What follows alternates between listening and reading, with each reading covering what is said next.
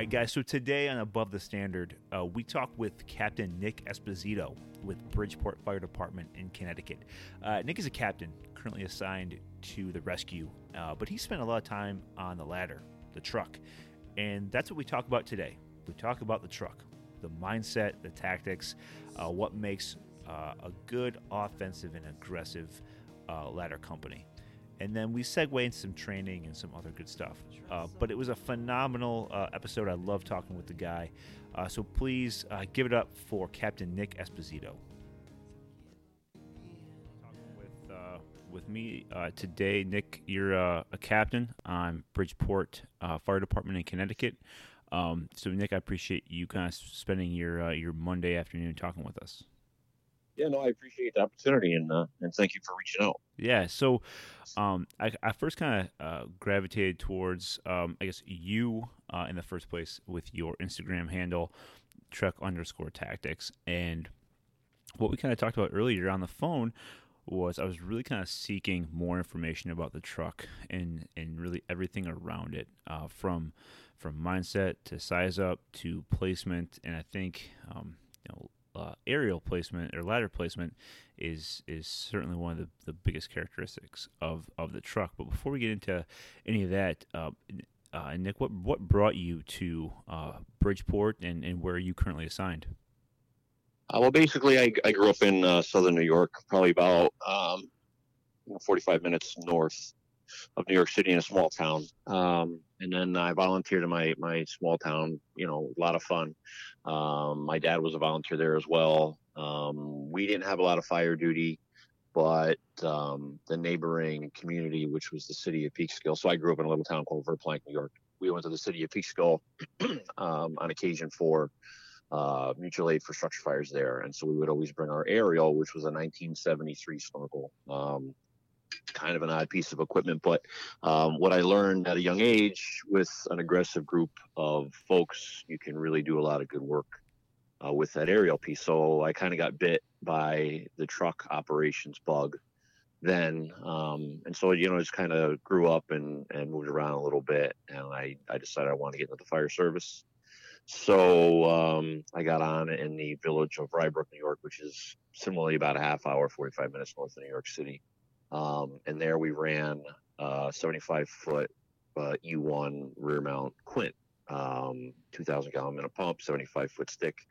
Um, fun truck to work off of. We didn't get a lot of fire there, but the fires that we did get there, uh, we always tried to get the thing set up. And the neat thing about the E1 was the small footprint of their their aerial jacks, so uh, you could really you know stuff that rig in to tight places and and kind of make that work, especially considering it was only a 75 footer. Um, in 99, I was fortunate to get on uh, with the city of Bridgeport, Connecticut Fire Department, which is about, it's on the southern Connecticut shore on Long Island Sound.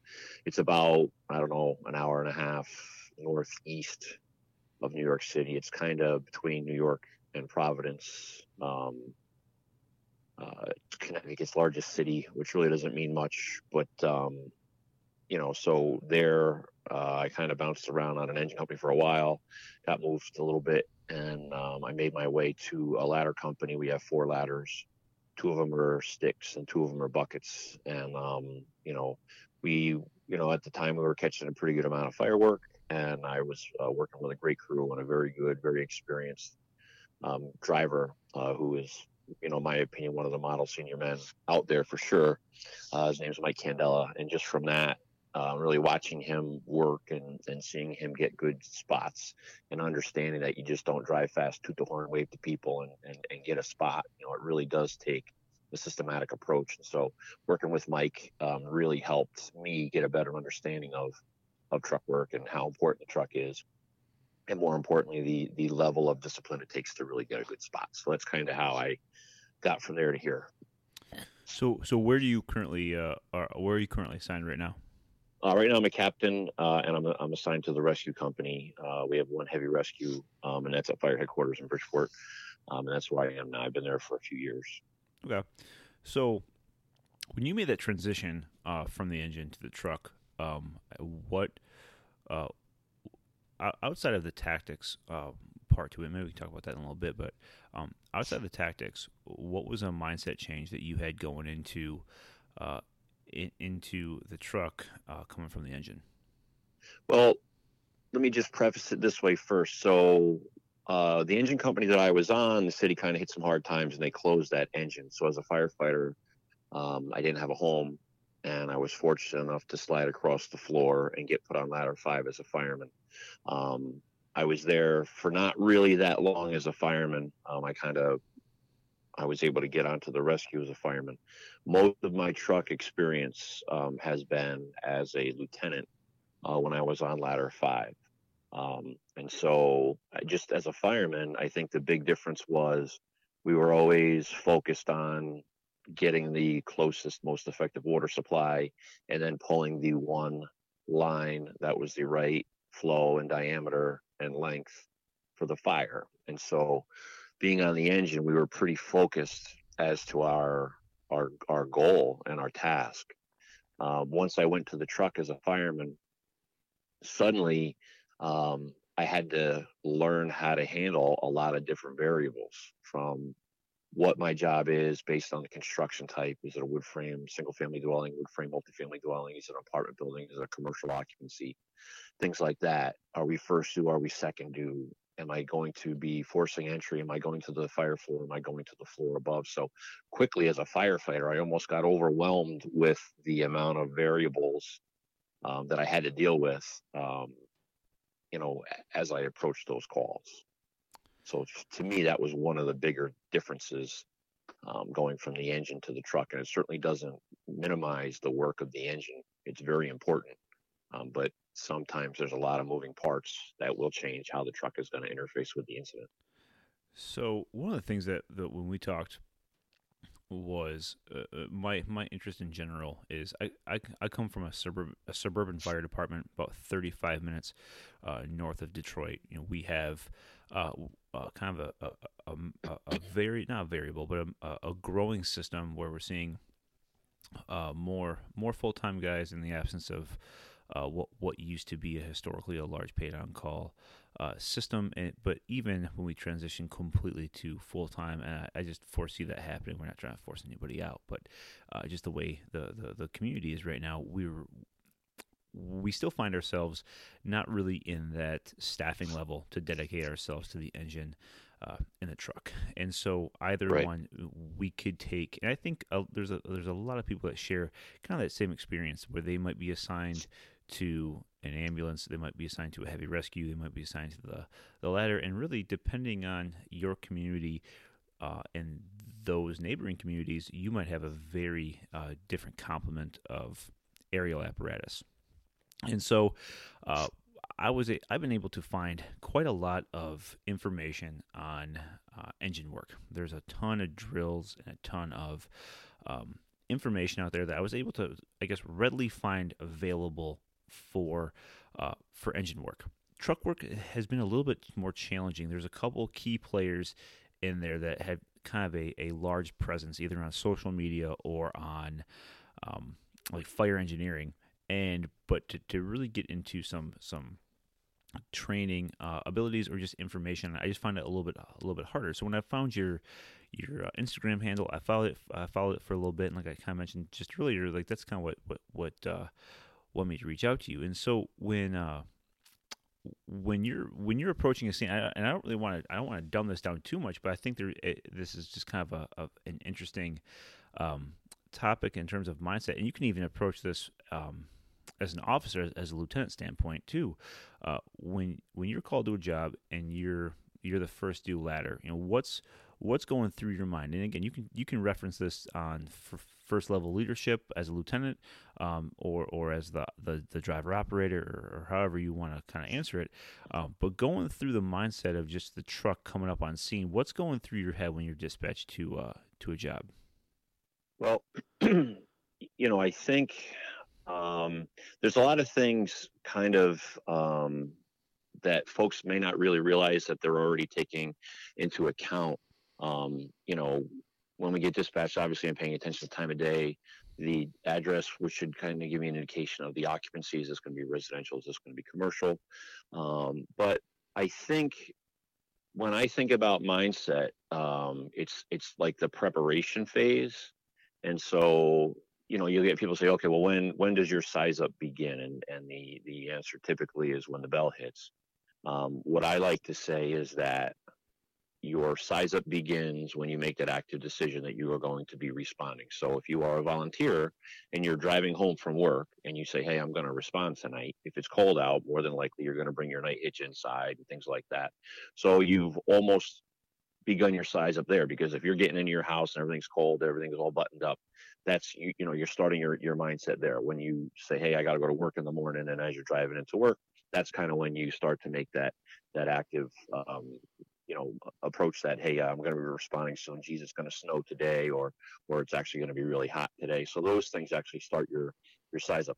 Your mindset to me um, really is based on a couple a couple things. One of them is um, it starts with your your your policies whether sops or opgs or sog's or if you don't have a policy.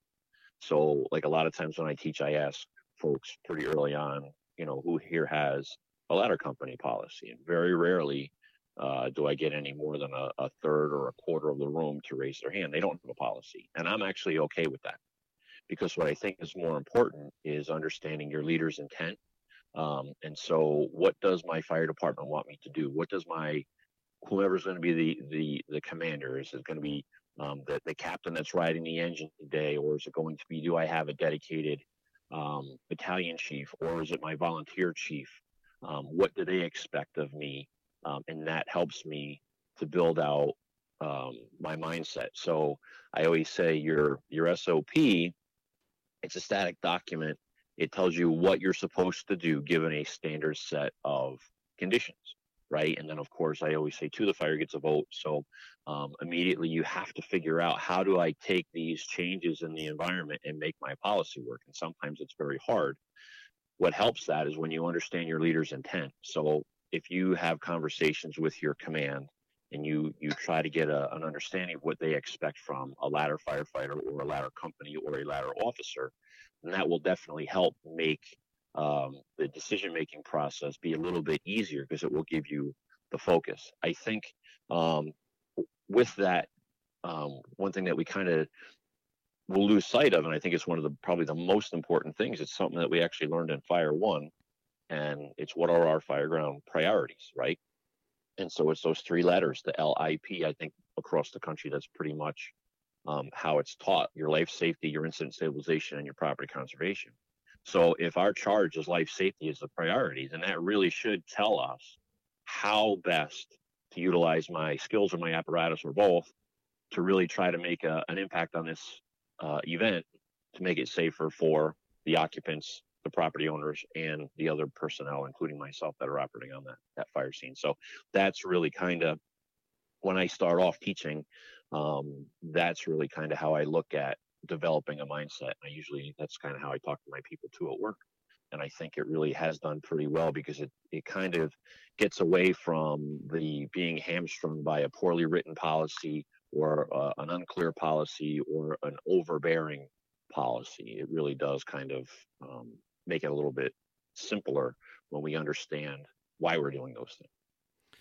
And you mentioned it just a just a little bit ago. So when when you're talking about the mindset and responding, it's it's it's and I think every fireman, for the most part, I think can can identify and really agree with the the part of the the, the response part, whether it's 30 seconds or, or, or 8, 9, 10 minutes. Some some departments, you know, 30 minutes. Um, it's a lot more than just uh, hitting hitting the Q, going through the intersection, and trying to get to that get to that you know that front spot. There's a whole lot of factors that go into this, and um, you know, I saw that you had some some classes. I don't know if they took off with with COVID, but um, developing that uh, that offensive mindset for an aerial operator. What's your right. mindset? What, what's your mindset on that? What what what do you take away? What what makes uh, a good offensive aerial operator, and why should we have it? So I think what makes a good offensive aerial operator is understanding the responsibility um, and understanding how what we do or don't do will have an impact on the other folks that are responding and the incident at large. Um, you know, it's it's so much more than well, the ladder gets the front. Well, no, the ladder goes where the ladder has to go based upon you know some of the things that you just alluded to. Are you the first arriving ladder? Are you the second arriving ladder? Or if you're the only arriving ladder, but you're eight or ten minutes arriving into the incident, right? Um, you should still try um, to, to, get an uh, offensive and aggressive placement of position. So we always try to get two sides in the roof based upon um, what the situation gives us. Um, you know, if you work in a very urban environment, and I wouldn't say that mine is a very urban environment, but if you look at an urban environment like, say, Manhattan, where you have everything is a skyscraper or a high rise or whatever, then you may be uh, trying to maximize your scrub areas, the amount of area that you can touch with the tip of your aerial right? And so that positioning may be very different from where if you're responding to a single family home with where I am, there's usually very little setback between 15 and 30 feet. So a lot of times we can quite well get two sides in the roof, and that really is maximizing your coverage. If you work in a more bedroom type community or in, in my city, the North End, where there's more setback, then you may get two sides in the roof but you may really only get the front and the roof because there's so much setback your aerial can only reach so far. So when i uh, go out responding on a call we always assume it's on fire. We always assume that there's a life hazard meaning um, a civilian or an occupant um, and we always assume that it's going to be an offensive operation. It won't be defensive. And as long as you start with that mindset you're already in I know offensive and aggressive can be uh, two uh, dirty words in the fire service. I don't take aggressive. I don't. I don't say offensive and aggressive to mean I want you to be reckless and dangerous. I want you to be offensive minded to think about those things. How can I best position to get um, a, a position, an elevated position, because the forcible entry team might be having a hard time getting into the structure, and I might be the first one to get to that second floor, or you know if your department is very forward about vertical ventilation, I want to get there and get a really good position so I can get the best location for my vertical vent hole.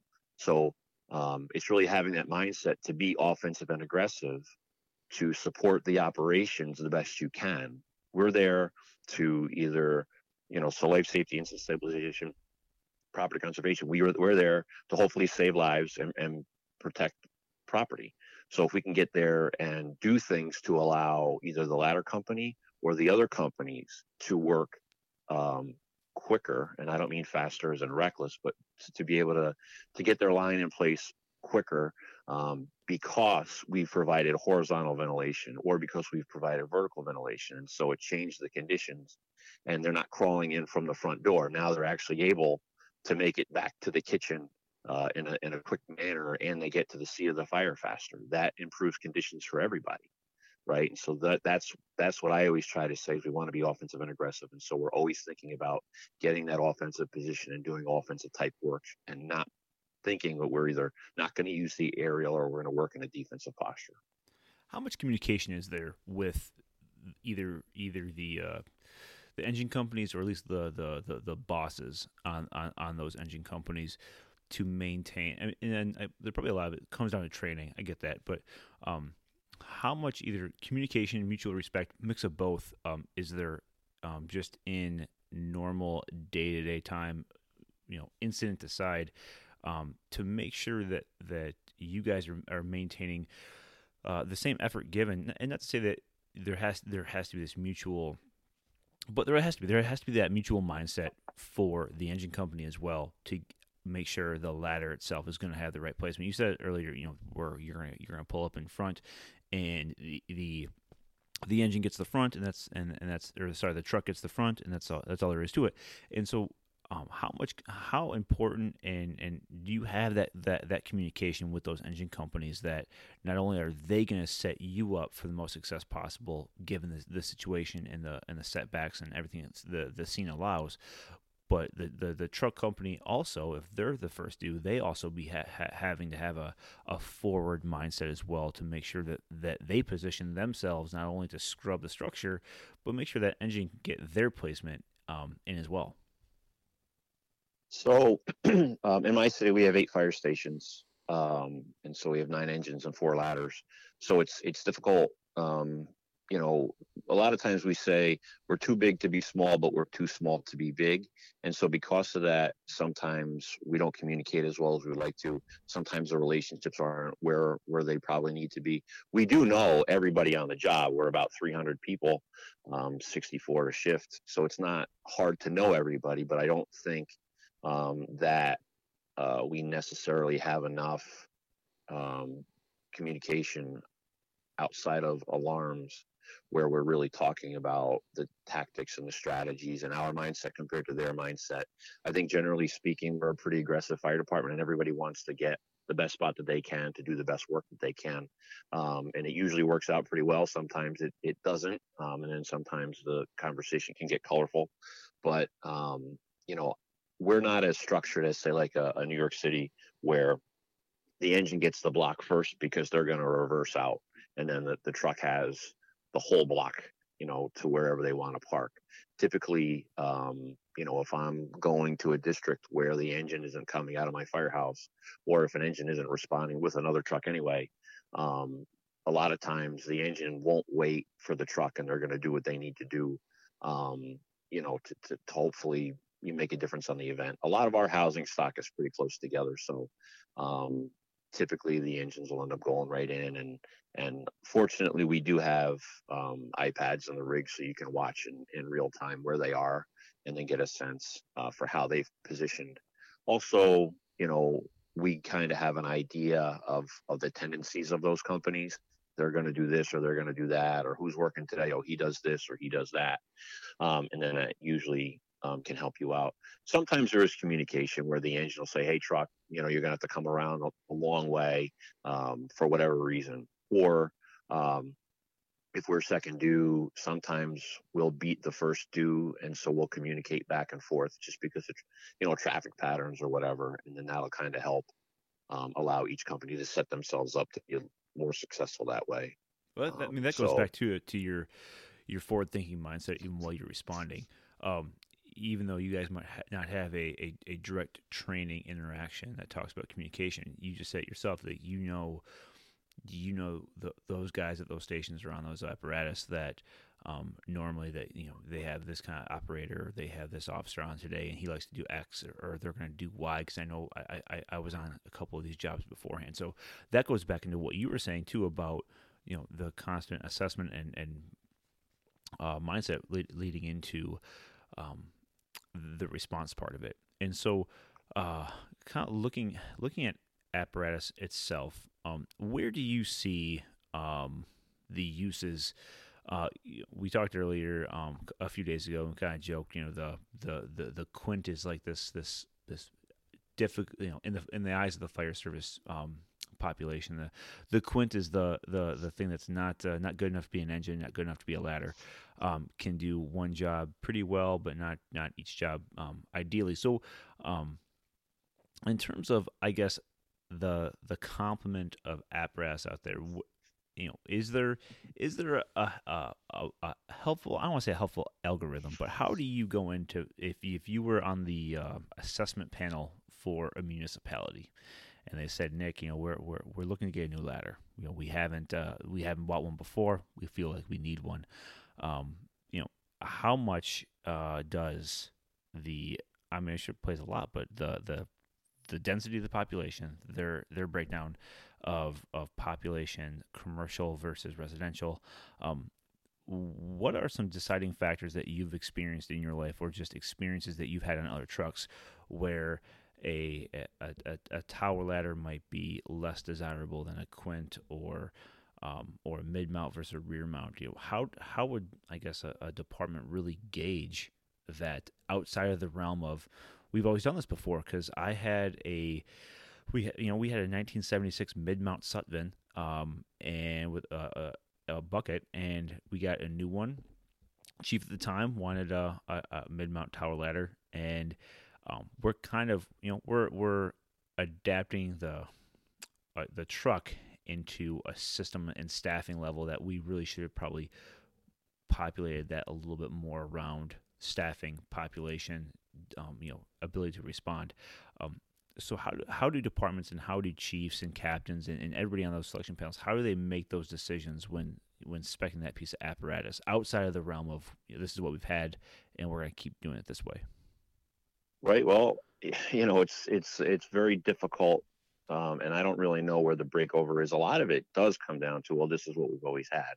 Or um, if a department has never had a ladder truck a safe transition for them seems to be the quint because they still have in their minds a, a full pump. If the, the pump is the same size, size and you know the cross lays and all that stuff, or you know however they want to set it up, um, it's it's difficult to say we need a dedicated truck and and to have no pump, no engine capability if your department can't support um, the other operations. You know, ladder operations, rescue operations are support functions the priority at a fire should be um, a, a well placed, proper flow, proper diameter line uh, in a, as fast as possible, because as the first line goes, so does the fire, and so we we often lose the ability to see how important some of those other roles can be. Um, the the the rub is always like, well, we only have eight people on a shift and you know we put two on each piece so why would we get a dedicated truck because um, you know one could be on a medical one could be on alarm somewhere else. And then if if we only have two pieces left and one of them can't provide water um, we only have four people you know it seems like a waste. Um, and so certainly there has to be a breakover point where you feel like you have enough manpower where your operations can dedicate a a timely result from those support functions. And i think that's probably a big part of it you know if you if you have a community that's you know somewhat fortified and and so forcible entry um, now really is a, a, a discipline that needs to be focused on um, or you know if if you have a lot of multi uh, family occupancies and then ground ladders are important all those things can be done from an engine or a squad i get that but um, if you have the personnel to dedicate um, to that and the resources available, then maybe you start thinking about a dedicated truck. Um, you know, it's kind of hard because it's pretty much, you know, your urban or your suburban, larger suburban departments. Um, and it really does come down to manning and it comes down to uh, the number of assets because, you know, if I showed up, you know, we have three North End firehouses that, you know, they have two or three or four minutes of alone time you know, if I showed up with just a ladder truck and a, a couple two and a half gallon fire extinguishers, that's not a very good optic and it's not a good way to serve your community. We do have one engine that is a Quint, you know, and it's got a 107 foot stick on it, and you know the thing looks like a ladder truck, so you could easily position that thing as a ladder, still immediately go and and and do all of those engine functions that a dedicated engine company would do, and then either the next arriving ladder company could use that aerial apparatus part or they could use their own.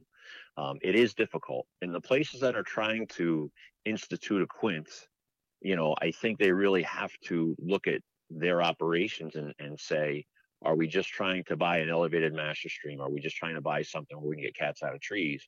Or are we really going to try to use this thing to be a ladder truck? you know and and that's usually the hard part because if you've never done dedicated ladder work or dedicated rescue work um, everything goes off of a line i search off the line you know i force the door on my own i throw my irons to the side and then i, I go in and stretch you know for some folks they may not have that that view or that level of experience where they needed the dedicated truck and so it can be difficult there's I, as far as i know there's really not like one breakover point where um, you know, this indicates that you people should now have a, a, dedicated ladder truck. You know, it's difficult. It's the staffing, it's the mindset, it's the, the location of your resources, things like that. No, sure, absolutely, and that's and that's kind of what I what I wanted to uh, kind of th- throw out to you, and you you knocked out of the park. It um, it definitely is that assessment of it is that balance like you said, I guess it is. Yeah, it is a, that mix of both. It's the we've always done it before because there's maybe already some pieces in place that that allow for uh, either a smooth transition to a new piece of apparatus and training and development, and, and maybe not too much on tactics, but also um, there has to be this this assessment on on your staffing levels.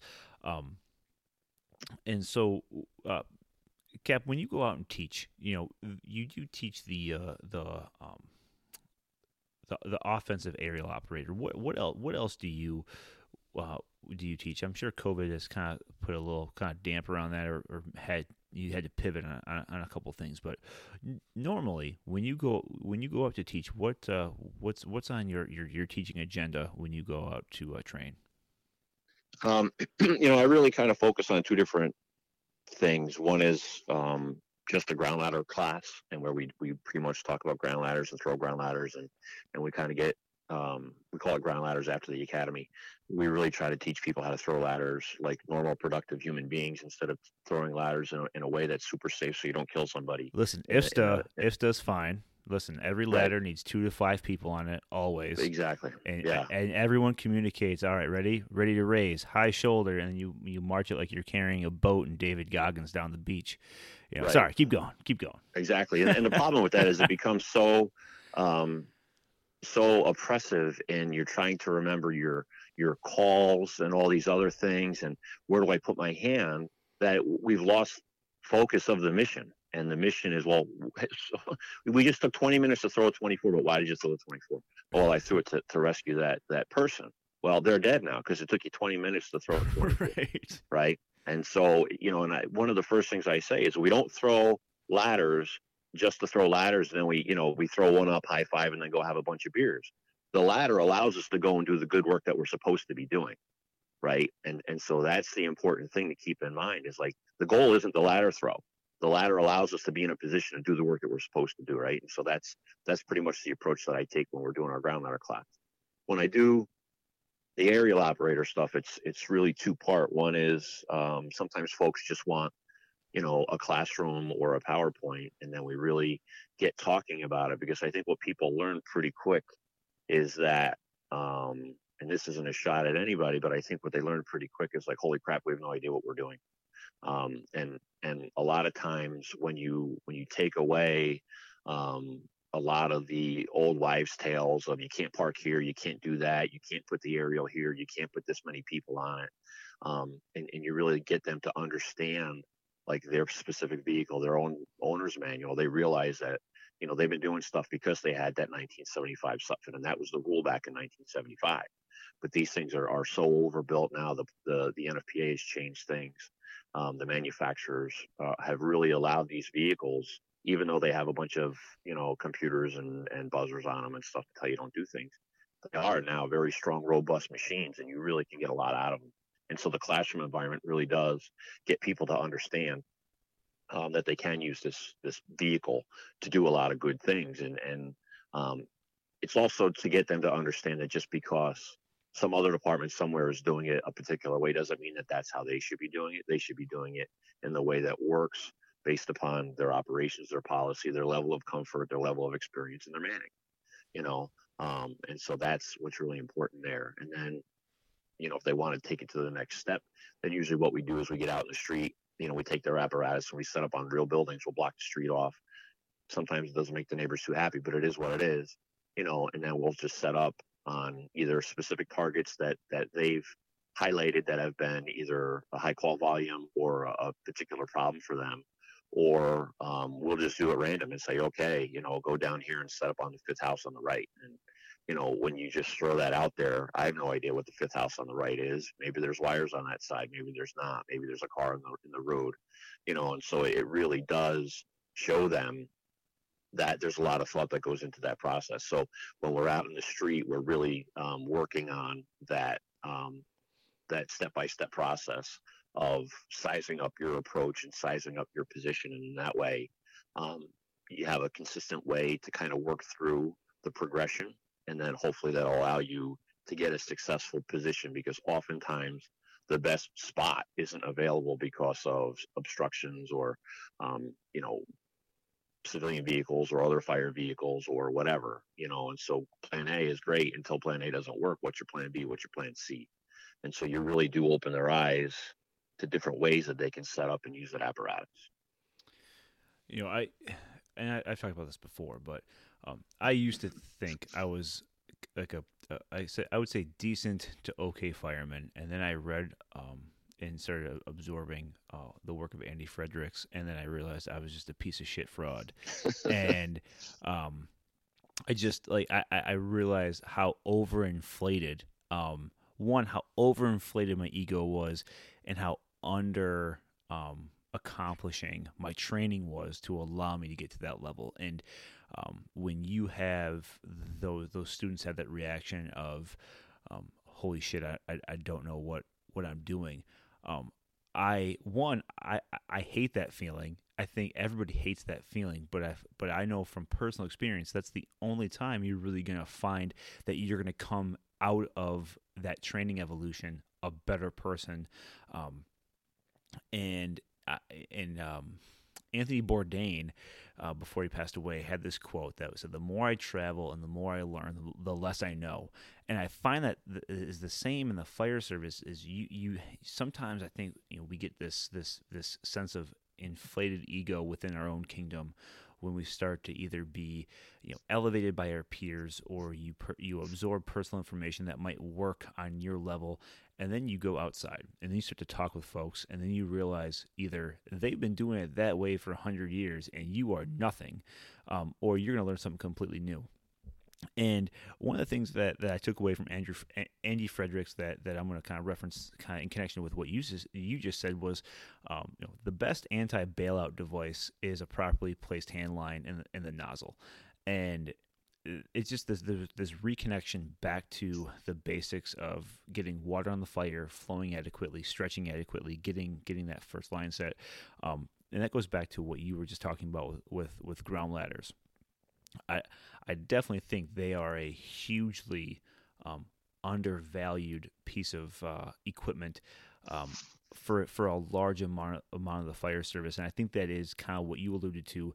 The, a lot of firemen are done a disservice for the training that they're given initially in, in Fire One and Fire Two um, on on how to carry a ladder. Because all those instructors and the people that write those those those, those training manuals it's all liability and they don't want to they don't want to have to risk that a fireman is is injured or or or worse because improper i guess placement on the academy right? So um, when you teach when you teach your ladder class, the, your ground ladder class, you know what you know how do you frame it? And, and what's your mindset on ground ladders? Are they undervalued? Like uh, or um, you know because because from from my perspective you know you start you start telling folks that a 24 foot ladder is a single person operation you know if if they've only ever known that IFSTA book they're gonna they're gonna fight you on it and say it's dangerous. Um, and but through proper technique and especially practice, you can get to a, a, a point where you can not only adequately throw it, but while you're carrying it, having you know you can make yourself more deployable and resourceful carrying tools. So when you approach that ground ladder class, you know you know how, how do you view the ground ladder? And you know the ground I, I feel like the ground ladder to me on a truck is as important as a nozzle on an engine. Um, and you know what are your thoughts on that? Yeah so um, you know, I'll say this to, you know, um, my department does a good job with ground ladders. Um, I wouldn't say that um, we're the, you know, um, United States model citizen on on ground ladders, but um, we're we're good at them and we're getting better, which is important. Um, when I when I teach ladders, I you know, and I I say this almost in every class I teach anyway, but you know, the fire service, the the, the training model, um, and guys like Aaron Fields can certainly blow me away with with how deep they've gone into the analysis. But the training model has always been: we're going to tell you what to do. All right, I want you to put this 24 footer up, and then I'm going to show you how to do it. And then they they show this one rigid way, and then that's it. But very rarely do we ever talk about the when or the why. And I think if folks understood better the when and the why, that really rounds out that mindset and that understanding. So, um, when should I be throwing this ladder? Well, when my aerial doesn't work, or when my my you know it's just much faster to get my 24 to this point, or or whatever, or why am I doing this? So I'm doing this to, to have a secondary means of egress for the uh, companies operating on the inside, or I'm doing this because I'm going to do VES, or there is somebody up there at the window already, and I'm just going to help them come down. Um, you know, and so when folks kind of have a better understanding of that instead of you know again you know what are we going to do or, or how we're going to do it when they understand the when and the why it really does change the tempo because they understand now, oh, I'm throwing this ladder to get that person out of there. I don't have the time to do all these crazy calls and, and get a buddy and make sure that we're both pointed in the same direction. And then I'm kneeling on the right knee for when I lift and then rotate 180 degrees and put the ladder on my shoulder. Right. Oh, man. And so, so, so back. Oh, man. Right. Yeah. you know, and so the important thing is like, you know, when we do two person ladders, you know, the person at the butt, I have them do a suitcase carrier or straight arm carry because the butt's already close to the ground right? And then the person on the back, they can either do, they can carry the same way if they want, or if they want to do a low shoulder or a high shoulder, because the ladder's already at that angle where it's going to be ready to go when it's time to go. I don't need the butt person to call out commands because my my the guy at the tip who's in the back, he's the caboose. He should know where we're going and why we're doing it, right? So, and then the other thing too is I have my butt person as they're looking start sizing up um, where they're going to throw the ladder, just like you would size up a stretch for on a hand line. So if you know you're going to that second floor window and you know that, you know, if you're going to say your residential stories are eight feet or 10 feet or whatever, now we're going to talk about the clicks, right? And the click system, if, if that's what folks want to use. And, you know, there's 14 inches between rungs, but we're firefighters, so we call it a foot, right? so if my, my, my bedded length of my 24 is 14 feet and my working height is now 16, I know I need to do two clicks and that shouldn't be hard to do if your only job at that moment is to throw the ground ladder. And so the other thing too is, well, where do you put the butt? Well, the book says a quarter of the working height. We now know, based upon all our PPE and the and the the SCBA on our back, that our our center of gravity is now beyond the midline of our body. And if we put that ladder up at that that you know 25 uh, percent, you know, quarter of the working height, we're actually standing upright and almost leaning back. So I'm a big fan of a third of the working height, right? So if my uh, working height is 16 feet, a third of that is, geez, I don't know, but it's somewhere around five feet, right? Or you can right. do six feet because it's horseshoes and hand grenades here at this point, and it doesn't matter exactly. You know, we get, you know, kind of lucky or lazy on the the training ground because the the concrete scuff where they've been putting 24s for the last 10 years right so there's no thinking involved but now suddenly you throw all these other elements in and they have to start thinking. So at three in the morning, you know, if you start with five feet away from your your structure or your target occupancy, whatever it is, that's a pretty good place to put your butt.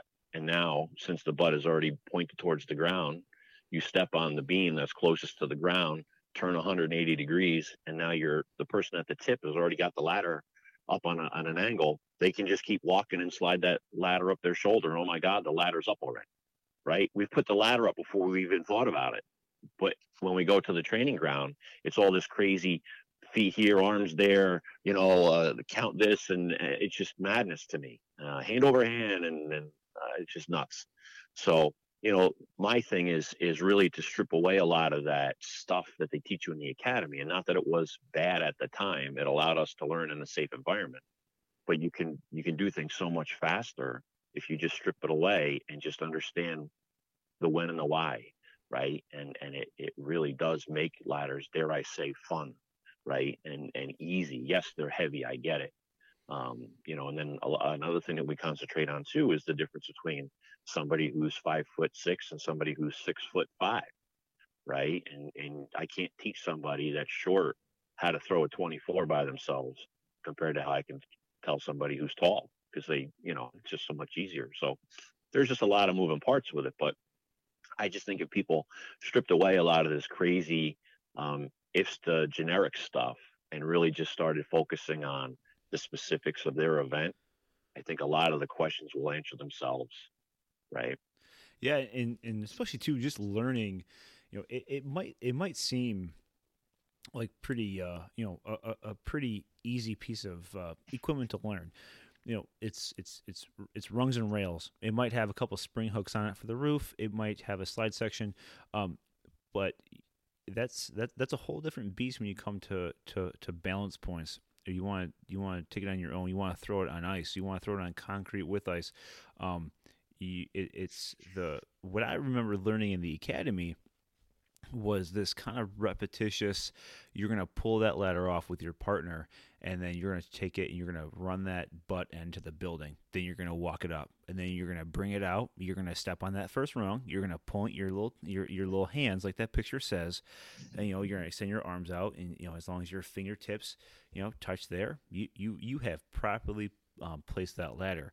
Well, how much time does that take? And and after and, and after a while, like it it just doesn't. It, it was ingraining in, in, in myself at that time and, and, and others that uh, we, we, we are te- we are we aren't teaching our membership to adapt. We are teaching them to to do it one way because that was in a safe environment. We were green. We didn't really know any better. This was a way to get us comfortable with the operation.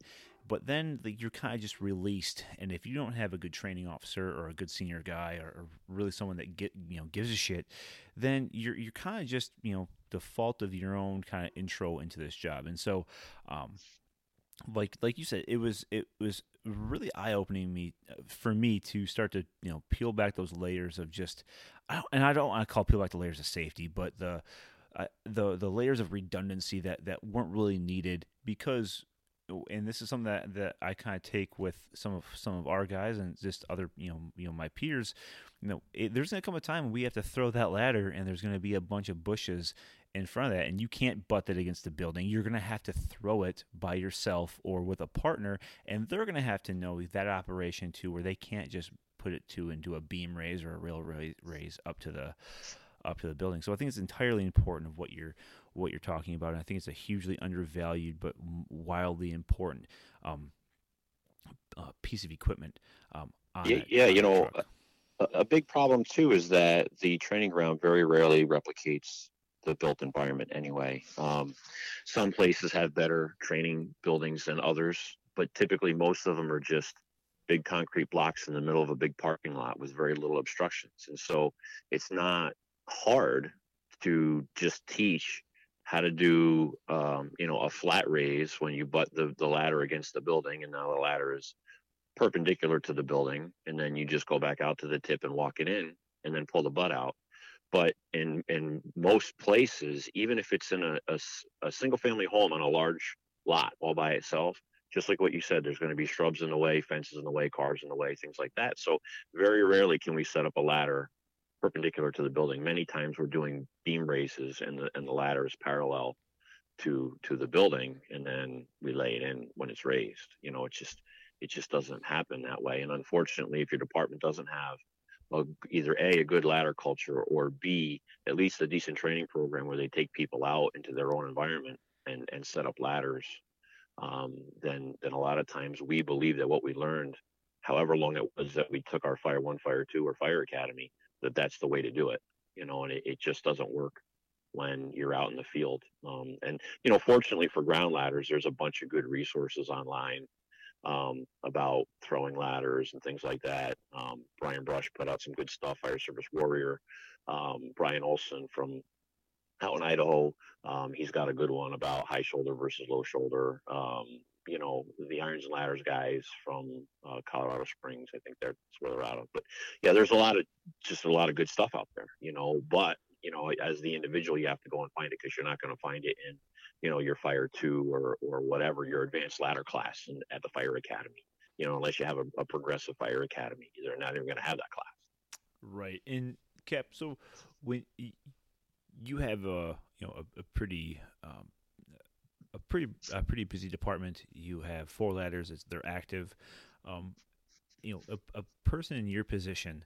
Um, I know you're on the rescue, but a person in your position um, with uh, with, with with people at the station that that have experience that you know you might not you know maybe your your your newest member has been on seven eight years um, you know as a captain and kind of broadly as an officer in general uh, truck work aside, uh, or even really encompassing truck work too, or the equipment that the truck carries. Um, as a captain, when you start to transition um, not uh, into trying to do some training with your with with with your membership, what what, uh, what do you find is successful when it comes to um, getting your guys to do a training evolution that is either either a, a basic technique or one that you know that they know, but for whatever reason, you as the officer have identified it either as a refresher. Or how how have you found to best communicate those those operations, assuming that you have the time and the call volume is kind of you know, you know stopped, I guess, for the, for that time.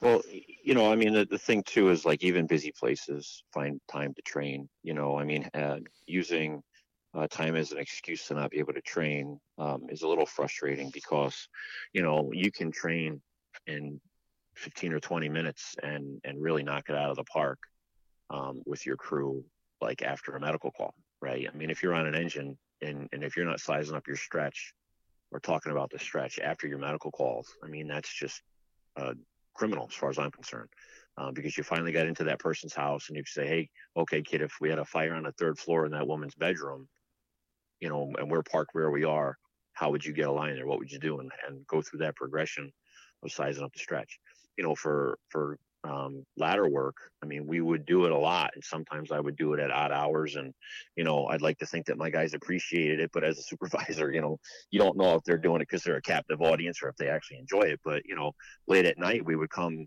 back and and the training environment at night is different from the training environment during the day so we we'd pull up on a vacant or pull up on a commercial building that that wasn't in business at the moment and and throw ladders at 11 o'clock 12 o'clock at night you know because it's dark you know, and it, it, does change things. And, you know, I think one of the most important things um, that I always try to do is just get out of the firehouse.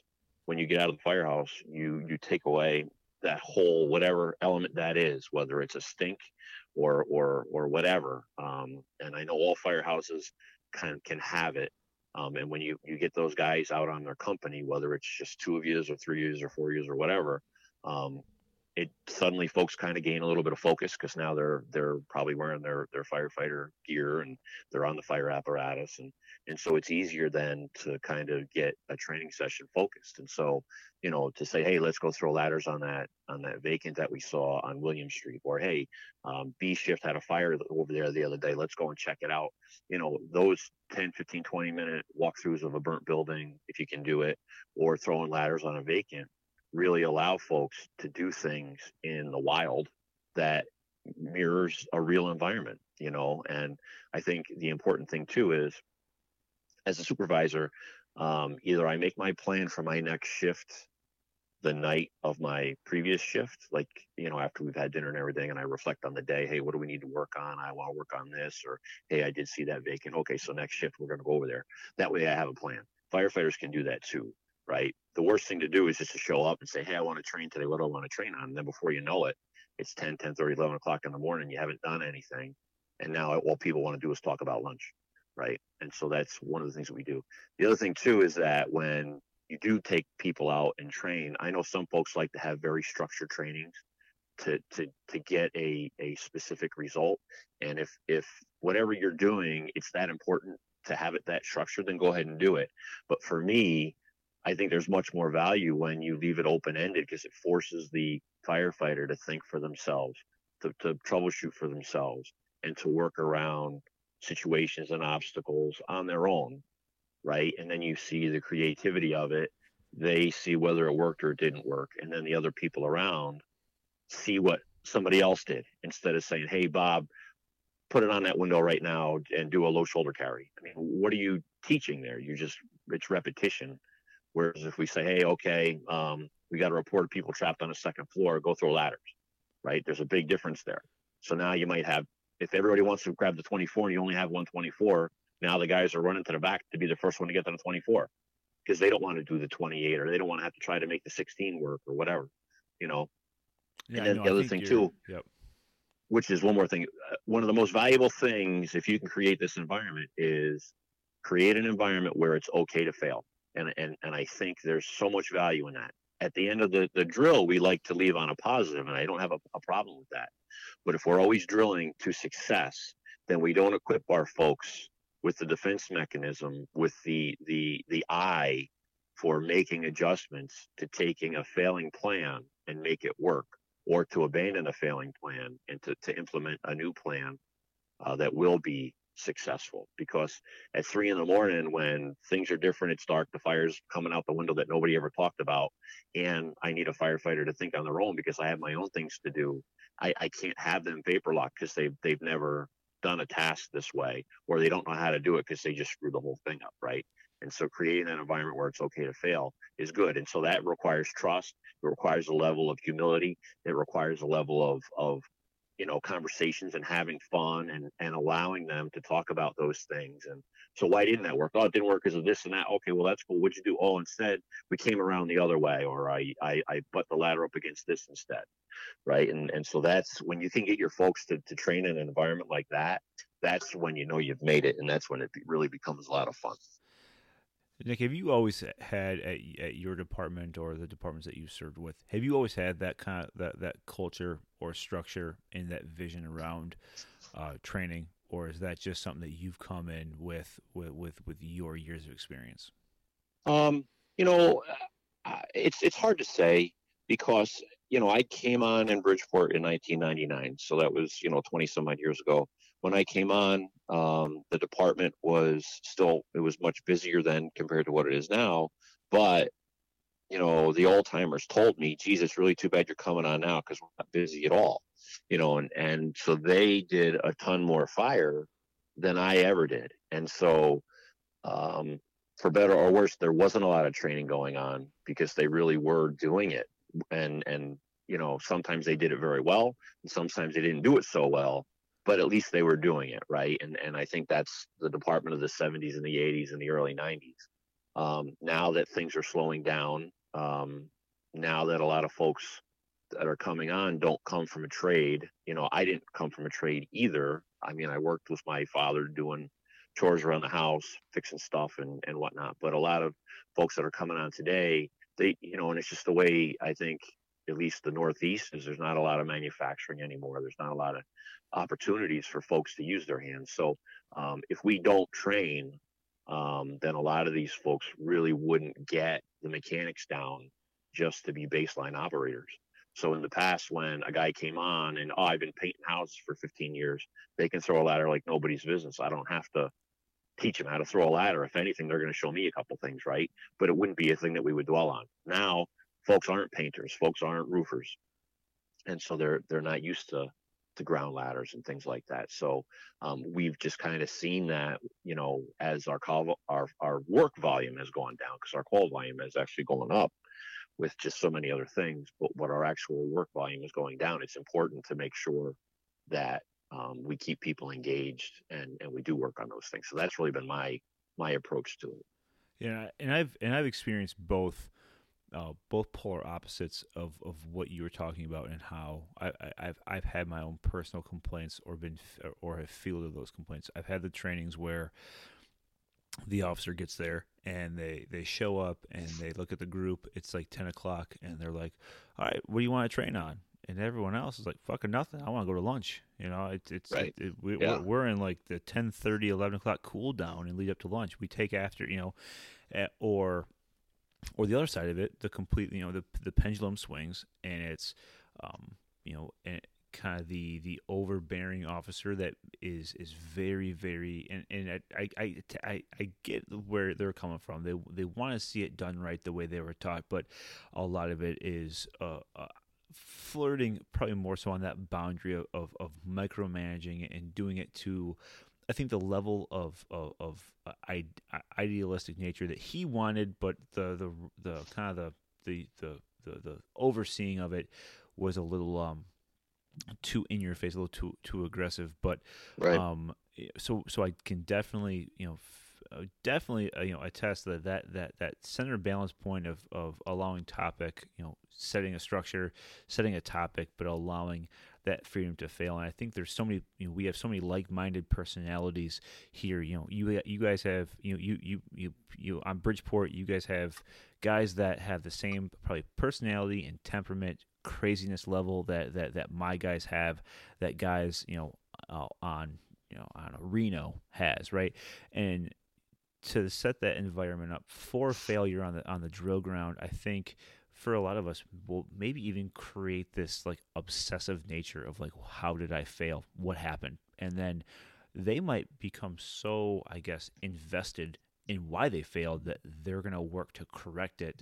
Um, so maybe on the next time it, and it would might even spiral into something that that brings them to a whole different training topic where they come back and say hey listen i thought about this a hundred different times. Either you know i'm not getting it i'm an idiot or or i can't or or or hopefully dude i nailed it. I think i got this down. Let me show it to you again. Or what do you think here?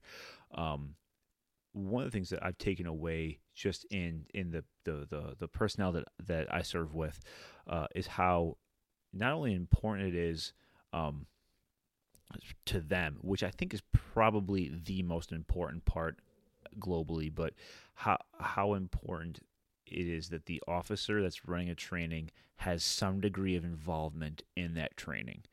Um, and I wanted to get your take on that because I've I've heard, you know, we don't want to overbearing natures of the officers, but I think it, it makes the buy in of membership so much greater when those officers that come up with the training and get involved are actually involved with the training and participate. They might not have the you know the ability in terms of what they're responsible for overseeing or or or, or witnessing to maybe get on the ground level grinding that maybe some of the other guys are going through. But how like is it what's your thought on that? You know is is do you feel it's important for that officer to also have that involvement in those training evolutions?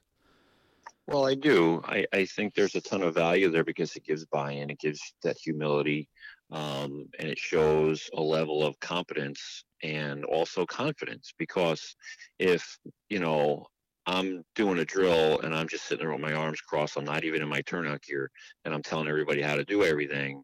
And, you know, maybe you're trying to develop that ground ladder culture. And this is one of the earlier evolutions. And I'm just sitting there, you know, preaching about do this, do that. You're doing it wrong. Or that's not how it's done. You know, there's there's not a lot of buy-in from the other folks. But if I show, hey, this is how you know, you know, we're going to practice throwing the, the 24 as a single firefighter. And, and, and so, you know, I'm not the biggest person. I'm not the strongest person, but with, you know, proper mechanics and body positioning, I can show smaller people or I can show people that have a bad shoulder, you know, this is how I've kind of worked around it and it's worked out well for me. And then, geez, maybe I get it stuck in a tree limb or something, and then I have to kind of like jock you a little bit and then get it down. It shows that, you know, it's okay to to not be perfect and and i think that's also part of the problem is in this jpr culture that we have you know it seems like we're we're driven towards doing it perfect right and i don't i don't need it to be perfect i need it to be right and safe you know and there's value in that and and um you know so if you're trying to get folks to buy in it certainly does help that the supervisor is doing it. Now, there may be times where it's not appropriate for the supervisor or not necessary for the supervisor to do it. One is if you've already got your crew to the point where everybody has an understanding that you actually know what you're doing and you're not just a hack around your mouth, right? Then that certainly helps. Um, you know, but then sometimes if if I need it, like you, you talked about the micromanaging. Um, not a big fan of micromanaging. However, if I need it done a particular way, either because of policy or because of compliance, then you know we have to do it that way. I know your way worked out really cool, and that's really great. But on the training ground, we have to do it this way. If you want to do that way at three in the morning, fine, because then we can talk about it after. But the reality is, on the training ground, for this specific reason, this is why we have to do it this way today, right? Yeah, no, absolutely. Um, so, Nick, I, I appreciate the time um, that, that you've given us. We're at an hour right now. Um, in my mind, an hour well spent. Um, Nick, just kind of as as you know, I, we kind of we we close this out. If if you yourself were looking to gain more information, either about just training, um, training in general, ladder work, um, you know, if you're, you know, you said you're sitting down at the station at the end of the day trying to reflect on a training that you want to roll out the next day, where's, you know, where where do you go to to to find your resources for training? You know, who either who in the fire service do you kind of admire or look up to or kind of seek out for training ideas? Or what's your um, your avenue to try to get those ideas going? Well you know there's a lot of things out there um, that i think have a ton of value. I mean one is you know you really should get out and read and and don't necessarily read just um, you know, an IFSTA book or whatever, but you know, read things of of people like you know the readings of Andy Fredericks, the writings of Andy Fredericks, excuse me. Great. I think the the a balance to that for truck work, um, in my opinion, is Tom Brennan's Random Thoughts. Um, he speaks to a lot of different things in his his book. There, it's really a compilation. He used to be the editor of Fire Engineering Magazine, um, and so they compile all of his editorials. Um, a lot of the stuff that I teach for my my truck class comes from the things I learned from my father, that I learned from my driver, Mike Candela, and um, the things that I learned from that Random Thoughts book. Because even though it's now somewhat dated, it's still all very relevant. Um, there are some really good folks out there grinding every day, and and some are are a little bit more under the radar than others. Um, I think for the engine work, like what's really cool now is all these guys with their nozzles and their hoses and they're, they're getting their packages all matched out and everything. Um, but folks are, are are getting these logbooks and they're doing their, their stretches. So guys like Gary Lane, Adam Mayers, uh, Brian Brush, big fan of um, Brian Olson from out west, Cody Trestrail and his whole group's uh, Brothers in Battle. Um, there's a lot of folks out there doing things every day that um, really are reflecting the direction that I think the fire service wants to go um, is really um, a lot of information out there to be gotten. Uh, Bobby Eckert out of Camden, uh, Brian Butler out of Trenton, both uh, New Jersey there. Just a lot of good stuff. There's guys out of New York City that are doing some really good things. Um, and then there's smaller guys um, that are doing good stuff. I mean, I think your resource is great. I just listened to the interview that you had with um, Anderson the other day, and, and that was a home run. I, I got a lot out of it. That was really good. Um, there's uh, Ryan Johnston up in uh, in Maine, and he's doing a lot of good things for uh, lower manning uh, companies and things like that. So um, there's there's certainly a lot of people out there just grinding away um, at at that smaller level. So they're not necessarily your big names, but they're out there. And and I, and I can't tell you how much respect I have um, for Gary Lane. I heard him on a podcast um, really kind of recant his journey into the fire service, and it was like he took the same the, the same pushback and everything he gotten um, on his um, uh, uh, uh tenure, and it, it, it was just such a, a, parallel to me. And then that I think kind of stumbling upon Gary, and then how he compiled Andy, and then the with Cody and Brothers in Battle, how that kind of um, for me just kind of took me into this cauldron of uh, people that, that you said are just grinding all the time on some really great um, great material. Um, and Nick, uh, so you say that your father uh, was on the job. Uh, so uh, you a second generation fireman? So he was he wasn't a career; he's volunteer. So where I grew up uh, in that town of Verplanck, um, he he um, he was very influential in in building that aerial culture off of that snorkel, a very odd unique piece of equipment, but he worked for the power company. And so he was used to working with bucket trucks and articulating booms. So a lot of his understanding of not only the apparatus, but of electricity really kind of allowed me to get a, a, better respect for, for both as a hazard, but also how to maximize uh, your operations around wires. And then with, with a truck that wasn't necessarily the most, um, you know, was the easiest thing to use necessarily. So that's really where that came from. He was a volunteer. So yeah, I, I call myself second generation because he really um, set the tone for me, and, and I got a lot from it. Yeah, absolutely. And to take us out, what if you could? There, there's probably a billion pieces of of information that that come to mind that that are influential from him. Um, what's what's one of the first that come to mind uh, no, I'm not saying like the best or the the number one because I don't think any son can really prioritize the best piece of advice they get from their father. But um, you know, what's the if you were to say what's a piece of information that comes to your mind right now that is still useful in your job today that you were taught by him? Well, I think a couple things that he um, didn't necessarily make as a declaration, but just by the way that he lived his life really kind of set a good example for me to see, even though I, I didn't really realize I was seeing it until I got older was um, always be true to yourself about your true abilities um, and your true level of understanding of something. So don't, don't uh, get out of your lane. Don't teach over your head. Don't do things. Don't wing it. Make sure you have a good understanding of it. More importantly, if you don't understand it, go and find out.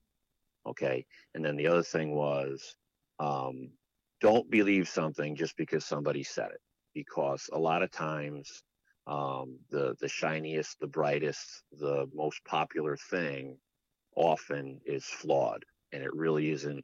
It's more of a distraction than uh, a guidepost towards the way. And so a lot of times, you know, there is no hack, there's no easy way. Uh, the only way to do it is just to do it. And if you think that somebody's got some whiz bang idea that's going to suddenly make things easier or better or faster, more than likely that thing is not going to work for you when you need it. So stay true to yourself, you know, be in the cause and and really, you know, be an observer and a student of whatever you're trying to do. And um, just because you get somewhere, the the goal isn't to get there. You'll realize that the the, the true value of of achieving whatever you were achieving was by working through the way. You know, those kind of things is really what I kind of got from my dad. We're, we're going to end it with that, Captain Nick Esposito with Bridgeport Fire. Uh, Nick, thank you so much again for your time. This was uh, a little over an hour well spent. Uh, thank you so much. And uh, I want you to have a great day and best of luck and uh, best of safety and uh, keep keep being aggressive and offensive over there in Bridgeport. Great. Thank you. I appreciate it. I appreciate your time. Awesome, Nick. Have a great day, man. Thank you.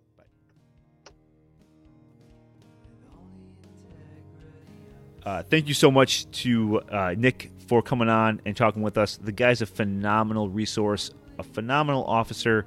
Um, the fire service, uh, our whole industry is better with him in it. Uh, please follow him, truck underscore tactics, uh, on Facebook and Instagram. Um, I don't know. This week, I don't know, do something that's going to challenge yourself. Two options. You got two options. One, either do something that's going to challenge yourself or you're going to do something that's going to make someone else better. I mean, that's what we should be doing every single damn day, but I don't know, life gets in the way and we make it, we make some uh, bullshit excuses on that. But make it a point this week. Do something to challenge yourself. If you think that that I don't know, you can't run more than 2 miles, run 3 or if you know that someone is struggling on your job or in your family, reach out to them. Be someone that that uh, they didn't think uh, that you were listening. Be someone that uh, they can lean on for help. Um, either way, either either road you pick is going to lead back to great things for you. It's going to put good karma in the universe. Um, that's it. So until next time, hope you keep listening. You know, you'll have hopefully less of me and more people I find. Give me some feedback. Throw a like on there. I don't know. Throw me a, an Instagram message or something. All right. Have a good one.